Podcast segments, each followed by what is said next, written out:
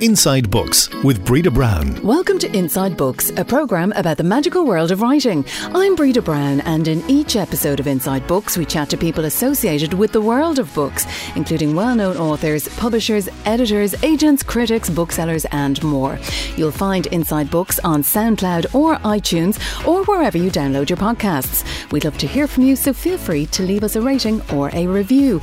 Our Twitter handle is at Inside Books IRE, where you'll also find lots of other interesting books news. My guest today is Martina Fitzgerald, the political correspondent for RTE News. She's just written a book called Madam Politician The Women at the Table of Irish Political Power. In the last 100 years, just 19 women have sat at the cabinet table in Ireland. And in this book, Martina interviews 17 of the surviving 19, as well as two former female presidents of Ireland, Mary Robinson and Mary McAleese. The book brings together their voices to reveal the challenges faced by women in the Irish political world. Martina, I'm dying to hear all about Madam Politician, but first, I want to find out more about you. You're from Meath. That's right. I'm from a very small village called Kilskeer, where there literally was the shop, the school, the post office, and the church, and we had the shop. And then uh, my mum is still living in Meath. Uh, she's in Athboy. But yes, I went to the local school uh, and then came to the big bad city. and you did go, you studied history and politics at UCD. So the politics possibly came before the journalism then, did the it? The politics came before the journalism. And I didn't know after college what I really wanted to do. And I think a lot of people are like that when they study something like history and politics and they go into all sorts of areas. But I realised the reason I was fixed to the TV was A, the politics, and B, the journalism. So, how did you merge them both then? Well, um, I started freelancing in a little radio station called Anna Livia, and then I knew that's what I wanted to do. I, and then I, I started hounding a woman in RTE Radio called Pat Brennan, and she uh, she she, she eventually relented after six months of me hounding her.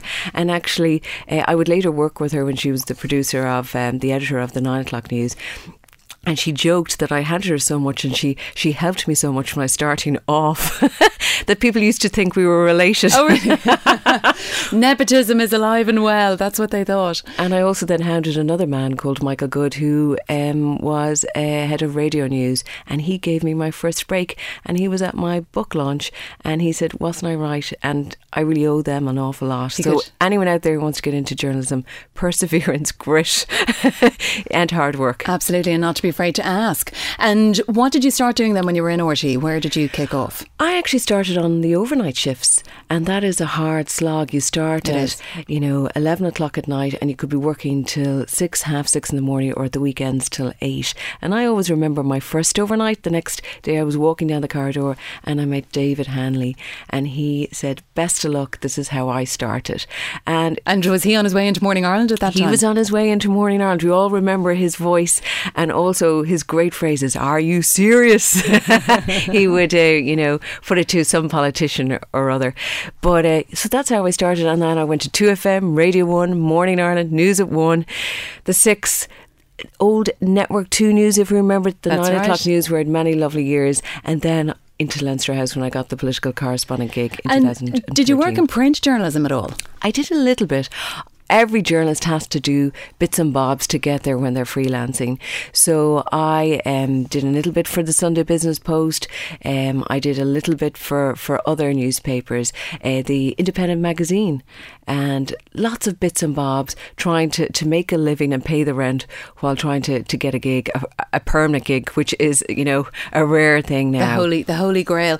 So you did, and you got into RTE, and then you were made political correspondent in 2013, and you were the first female political correspondent in quite a while. Yes, Una Claffey uh, before me had been, a good few years before me, had been the correspondent. And fair dues to her because when you think of all these women who've paved the way, whether it's in politics or journalism, fair dues to her. So she actually wrote a book, ironically, about women in politics. She did. Back in the early 90s, which I've referenced a good few times in the book. So, yes, it was the first time for a while, a while. But recently on International Women's Day, I took a picture of, I think it was 2006, and of the press gallery, all the women working and men uh, as correspondents and reporters in Leinster House. There were three women. Ursula Halligan, Miriam Donohoe, and Emily O'Reilly.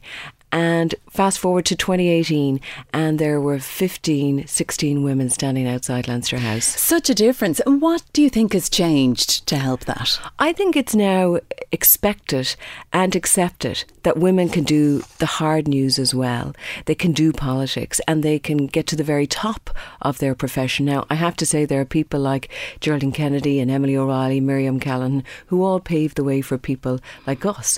But there are more women now getting in the door and there are more women uh, covering politics. And Síle de Valera, uh, the former minister, said when she was in the Dáil in the 70s, she used to look up the press gallery and it reflected, you know, the politicians. There were just so few women in Leinster House reporting politics. And it's no longer the preserve of men. And so, obviously, the germ of this idea must have been in your head then for a while. Where, when did it hit you like a bolt and just go, I need to do this? I knew I wanted to do something about women politicians. I just wanted to get the right idea. And with the anniversary of Countess Markievicz's appointment in April of next year, I had a I had an angle and I knew it was a it was a winnable one. And to be honest, I was as shocked as anyone to find out there was only 19 appointments in almost 100 years. And I think I had 15 of, of the 17 surviving ministers at my book launch. Just two were away, Máire Geoghegan Quinn and Mary Harney were both abroad. But, you know, this is about time this happened. And amazing to have them all all in the one room. So uh, you decided then this was the idea you were going to sit down and write the book. How did you decide on what way to lay out the book or how it was going to work? Well, I was very lucky because the commissioning editor in Gill his first meeting, Conor Nagle, he, I was going to do chapter by chapter, and he said, Don't. and I didn't. From that first meeting, it was one of the best you know, pieces of advice I got because I did it on themes and I knew the themes immediately. The first one was why so few, then in the Dáil, climbing the political ladder in the corridors of power that's getting to cabinet. And then I decided, to, you know, obviously the Áras to do some, you know, wider issues that affect women in politics, appearance in the media, sexism, as we've all heard about, family, and also then changing Ireland, all the social changes that these women have, have witnessed. And did you decide on the themes before you sat down to do the interviews with these individuals, or did the themes naturally emerge? No, I had a structure from the beginning, and I think that was so important because you can see then they fit into each chapter very well, and especially when you're juggling 19 women mm-hmm. and interviews and trying to weave them in. It's so important to get that right at the beginning, and that's one piece of advice I pass on to someone else who's writing their first book. That was so invaluable to me, and it works. I think it's a better read, but it's more difficult from my end trying to put to them all together. all together. So essentially, what you've done is you've got the themes, and underneath each of those themes, you're nearly given the views of all the various women and, and weaving that into the narrative, and it really flows uh, really, really well as a result. But as you just said, how did you pull all of that together? Was it really difficult? Torturous. right. the edit and re editing, because once, of course, you got one interview done, you've, you're, getting your um, it transcribed and then you're putting it down, the pieces you want to use in each chapter. But it's changing all the time as you do each interview. And obviously, I finished the interviews uh, last spring. So there was a serious amount of work on the writing and weaving and changing. And I think I underestimated that. And I'm going to say I was stuck to my laptop for every spare moment. I brought it to the hairdressers and I said, please no talking. And I have to pay tribute to my stylist, John and Peter Mark and Grafton Street, because by God, he picked, a, you know, a lot. And actually, they were all there at uh, the book launch because out of pure support that they can finally talk to me again. But that is the hard bit. And I think to go back again and again and to, to fine tune it and some good pieces of advice from Conor just to make it better. And obviously, you would have got fantastic stories, I've no doubt, from all 19 of them. How difficult was it to decide what to include and what not to include? To be honest, half the work was done with the structure, but you're right, there's a lot on the editing floor because each interview could be an hour, an hour and a half, some went up to two, so you've quite a lot of material. But to be honest, after a long time, it, it started to take a form. And yes, I had to drop some bits and bobs. But overall, I think, you know, the structure, if it worked for the structure, and also literally the stories, the best stories made it, you know, and there's some great stunner stories. Some very, we've heard about the bleak ones, but there's some really funny ones. And were you conscious of balance, I suppose, in that you weren't letting one or two politicians get a lion's share of voice when really you wanted to make sure that everybody was mentioned? And that is, that's an issue with a book like this, that you have people from different political persuasions and you, you don't want one party running away with it. But I also, I suppose, I gave a lot of time to the women who served in the early days, particularly in the 70s and 80s, because their experiences are so much different than the present day.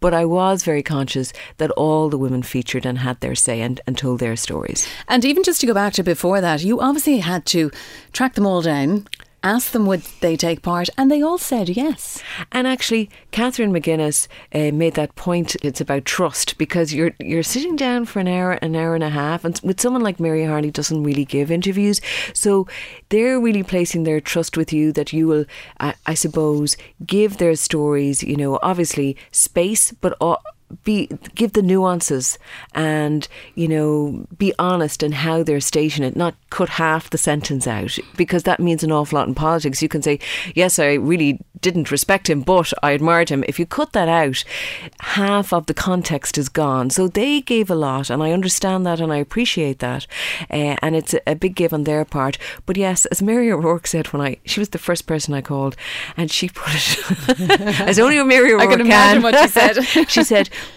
I said, "Would you would you mind doing an interview for my book? Uh, because uh, I um, I'm trying to, to get all the women." She goes, "Well, you can't do it without me." uh, there you go, and that's that's the attitude. But in addition to interviewing them, obviously the research had to be meticulous to make sure that dates were right and and context was right. Grueling. I have two stacks of books still in the spare room, and they're up. And because, for instance, Garret FitzGerald would have covered Gemma Hussey's period and some other and some of the social change aspects and uh, Barry Desmond's. I was looking at reference points for the women, and also Gemma Hussey uh, obviously wrote her own book, which was a diary of cabinet, which will never happen again because of cabinet confidentiality. And did you read all of? I read of all of them, and then you're looking for newspaper articles, but the books alone, and then the political papers. People like uh, Claire McGing, uh, Yvonne Galligan, Fiona Buckley, all of these people have done Theresa Reidy super research in the area and it's knitting that in as well and giving context because you could just do a book about stories but it's the context as well and the political analysis. So it's it is more than it's it's not just a political book and I, I see it's it's a book for women in the in the workplace as well but there also is the context. That was so important for me. And I think what's interesting reading it is as you said, how important and how interesting and different the 60s, 70s, 80s were, all of those decades and how things evolved over over time. And you know, you're a female in political journalism, so you're not a politician, but you're based down in Leinster House and you're covering this all the time. You know, could you relate, I suppose, to any of the challenges as well that they were coming up with? Well, for instance, I'm not going to relate about the stories about the toilets in Leinster House in the 70s and 80s. They were very sparse. As Mary Coughlan, the former Taoiseach, said, they were as far away as a, a lighthouse. Or Mary Harney said, uh, the men's we're always closer to the action than the women's toilets. Okay, so we have more toilets in Leinster House today. But on the bigger issues, appearance. As a television journalist, of course, I empathise and understand what they go through because you do get more attention. And if your hair is flying, or your makeup isn't on right, or you have something that is distracting from the viewer, you're going to get more attention for that. And also, there is more scrutiny. Now, it can be very positive. I get a lot of, of um, queries about where I got pieces of, of clothing. But there's no doubt you do get more scrutiny. Now, some of the women would say they have been really uh, under the microscope to a terrible degree, and particularly about their weight, which has been depicted in cartoons, and that no male politician is going to get that, and nor should they. But on the other side of the coin, a lot of them say it can be an asset if you are in a sea of grey suits. Who's going to get noticed? The woman wearing the pink or the men in the suits. Absolutely. So it's not a case of blending in, it's a case of trying to, to stand out, especially when there are so few females within that grouping. And some of them, you know, it is a strategy. Wear bold colours. Also, it works on television. And actually, Mary Hanafin, uh, a former Minister for Education, she always on the big days wore local wore a female designer and wore green for her, the Republican tint. So she had a very big strategy into her clothes. But there's little doubt that uh, you are going to come under more scrutiny, whether it's about your hair. Máire Geoghegan Quinn, the second minister in the history of the state, she got an awful lot of flack from a female journalist back in the day uh, because her hair, the journalist thought was too long and she believed she should cut it because the journalist thought she was too old to wear that style. Now, can anyone say here, you know, does anyone remember such a comment being made about a male politician? Maybe it's it's it's the exception. It's not the norm. And Joan Burton uh, said the same thing as well. She found sometimes she got criticised by female journalists, and at one point she was in a debate, and there was comments as well made about the tights she was wearing or the colour of the tights she was wearing. So yeah, you'd sort of wonder would there not be more of maybe a little bit of a sisterhood going on? Exactly, and there, apparently the main complaint about those tights were that they were too shiny. we have little to be worrying about, don't we? in the middle of a general election campaign.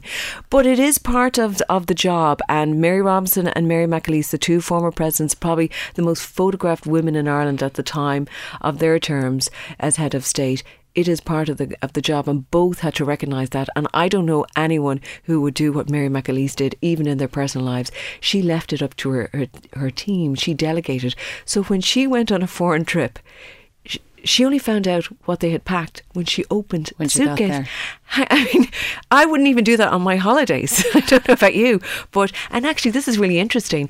Mary McAleese never had a phone or a handbag for her years in the Áras, so she had to change that. And now she, as she says, toodles around in jeans. And Mary Robinson didn't wear trousers at all, at all. And now she's back wearing them. And I saw her last night, and she's she's back in the trousers. And and the other interesting theme along that, that the visual side and, and how people are are perceived. What they all said, though, was they wanted to come across and look professional. That's right. They, and that Heather Humphreys said she didn't want it to distract from mm. her, and that she is wearing the same kind of clothes that she wore while she was a manager in her local credit union, that she has not changed. It's a business place, and she's treating it like that.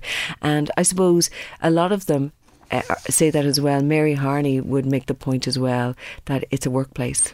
That's it, exactly. Martina, it's your first book. How did you find it? Grueling, torturous. And I was a full time political correspondent at the time. And you can imagine the last year was so busy. Uh, someone asked me recently, What have you learned, you know, over the last year? That it is really hard, damn hard to write a book. Do you were you naive going into it, do you think? No, but I underestimated the amount of work. But I have to say, and people always say this, and it's a bit of a cliche. Oh, you have to love what you're writing about. You have to adore what you're loving, what you're writing about. And I have to say, if I really wasn't fixed to that idea and really didn't believe in it and I wouldn't have got through it. You would have given I up. would have given up and even through every political challenge and crisis last year I was at home writing till all hours and every weekend you really have to be into it and I went back again and again because I wanted to fine tune it. So that's what I've learned. You have to get the right idea. Even the title I spent a lot of time time on and people think that it just comes out and and I had got so much good advice about everything from the title. They did a lovely job of the cover. I'm so pleased with it. But the title has a little bit of historical resonance because obviously, Madam Politician, I have ministers and presidents, so I couldn't say Madam Minister, but also. Um, Countess Markievicz used to uh, reference herself as Madame with an E uh, when uh, she was sometimes talking to people because she didn't want to be known by the English titles Miss or Mrs. Mm. She wanted to be known as the French Revolutionary Madame. Right. So there was there was a lot of thought gone into a lot of things, and I think you have to if you're going in for it, throw everything at it. And I know it's a pain when you're there at midnight. I know it's there when you're there at six o'clock in the morning, but you just have to keep going, and you will not see your friends for a very long time. And you need to warn them of that beforehand. And eh, as we said, did you rely on your publisher then a lot for guidance in relation to, to the first book? I think that they gave me the best piece of advice, Conor Nagle, on the structure. And that helped so much because I had a template for all the interviews and then I could get the different experiences and see on the spectrum how what these women thought of issues. So it made it a lot more easier in terms of weaving in the items later.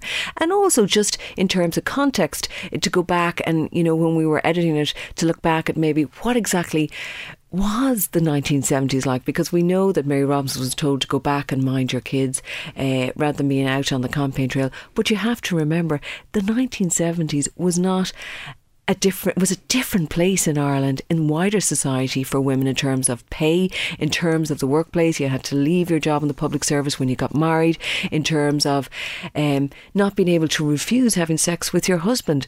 It's amazing that it was a different time and some of us take that for granted because we didn't walk that walk. So context was very important and they were very good in saying you know just to fill the reader in uh, people of of future generations that this was a different world. And on that note I have to say Mary Robinson was was very generous in her story when because she was saying when she went to see the train the play about uh, the famous train that went to Belfast um, for contraceptives uh, back in 1971 because they were banned here they were banned here, and even in and we need to remind ourselves in 1992, Virgin Megastores was still being fined for selling condoms. That her her niece didn't realise that this had happened and who was a, an intelligent, clever young woman, she was so shocked that this was even an issue. And that's why it was so important the advice they gave me about the context.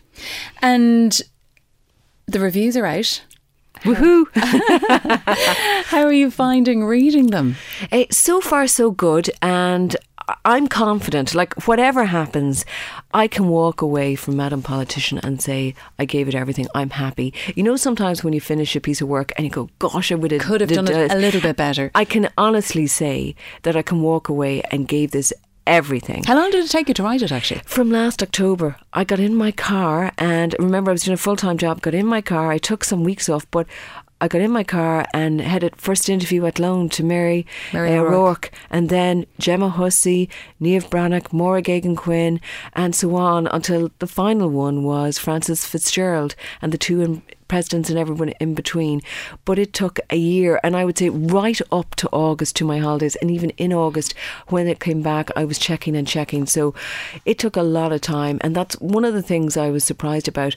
But now, uh, so many people are going, when are you writing your next book? I was hold it, say, hold it. I'm taking a little break, says you. Yeah. So what is next? Back to the day job. Back to the day job. I'm focusing on my book and I'm also focusing on when the next general election is going to be. And on that note, I'm very happy because my book could have been out of date even before its publication uh, because of the cabinet reshuffle. So thank you, Leo Varadkar, because your your reshuffle had no impact. There are no more female uh, ministers. Thank God, says you. And actually, interestingly, you've had a number of other colleagues in RTE who've who have written books as well, mostly fiction though. So you need to go down that route now a saucy, a saucy one or a, tr- a, crime thriller where we probably kill everyone in Leinster Based House. in Leinster House, exactly. and I'll get some good pieces of advice from Sinead Crowley, who's been very generous, and Rick O'Shea has also been great. Well, Martina Fitzgerald, thank you for joining us on Inside Books, and you'll find Martina's book, Madam Politician, in your local bookshop now. The next episode of Inside Books will be out soon. Just keep an eye on our Twitter feed for details. The handle is at Inside Books IRE. If you want to hear other podcasts, just search for us on SoundCloud or iTunes, and don't forget forget to leave us a rating or review. I'm Breda Brown. Until next time, keep reading. Inside Books is a unique media production.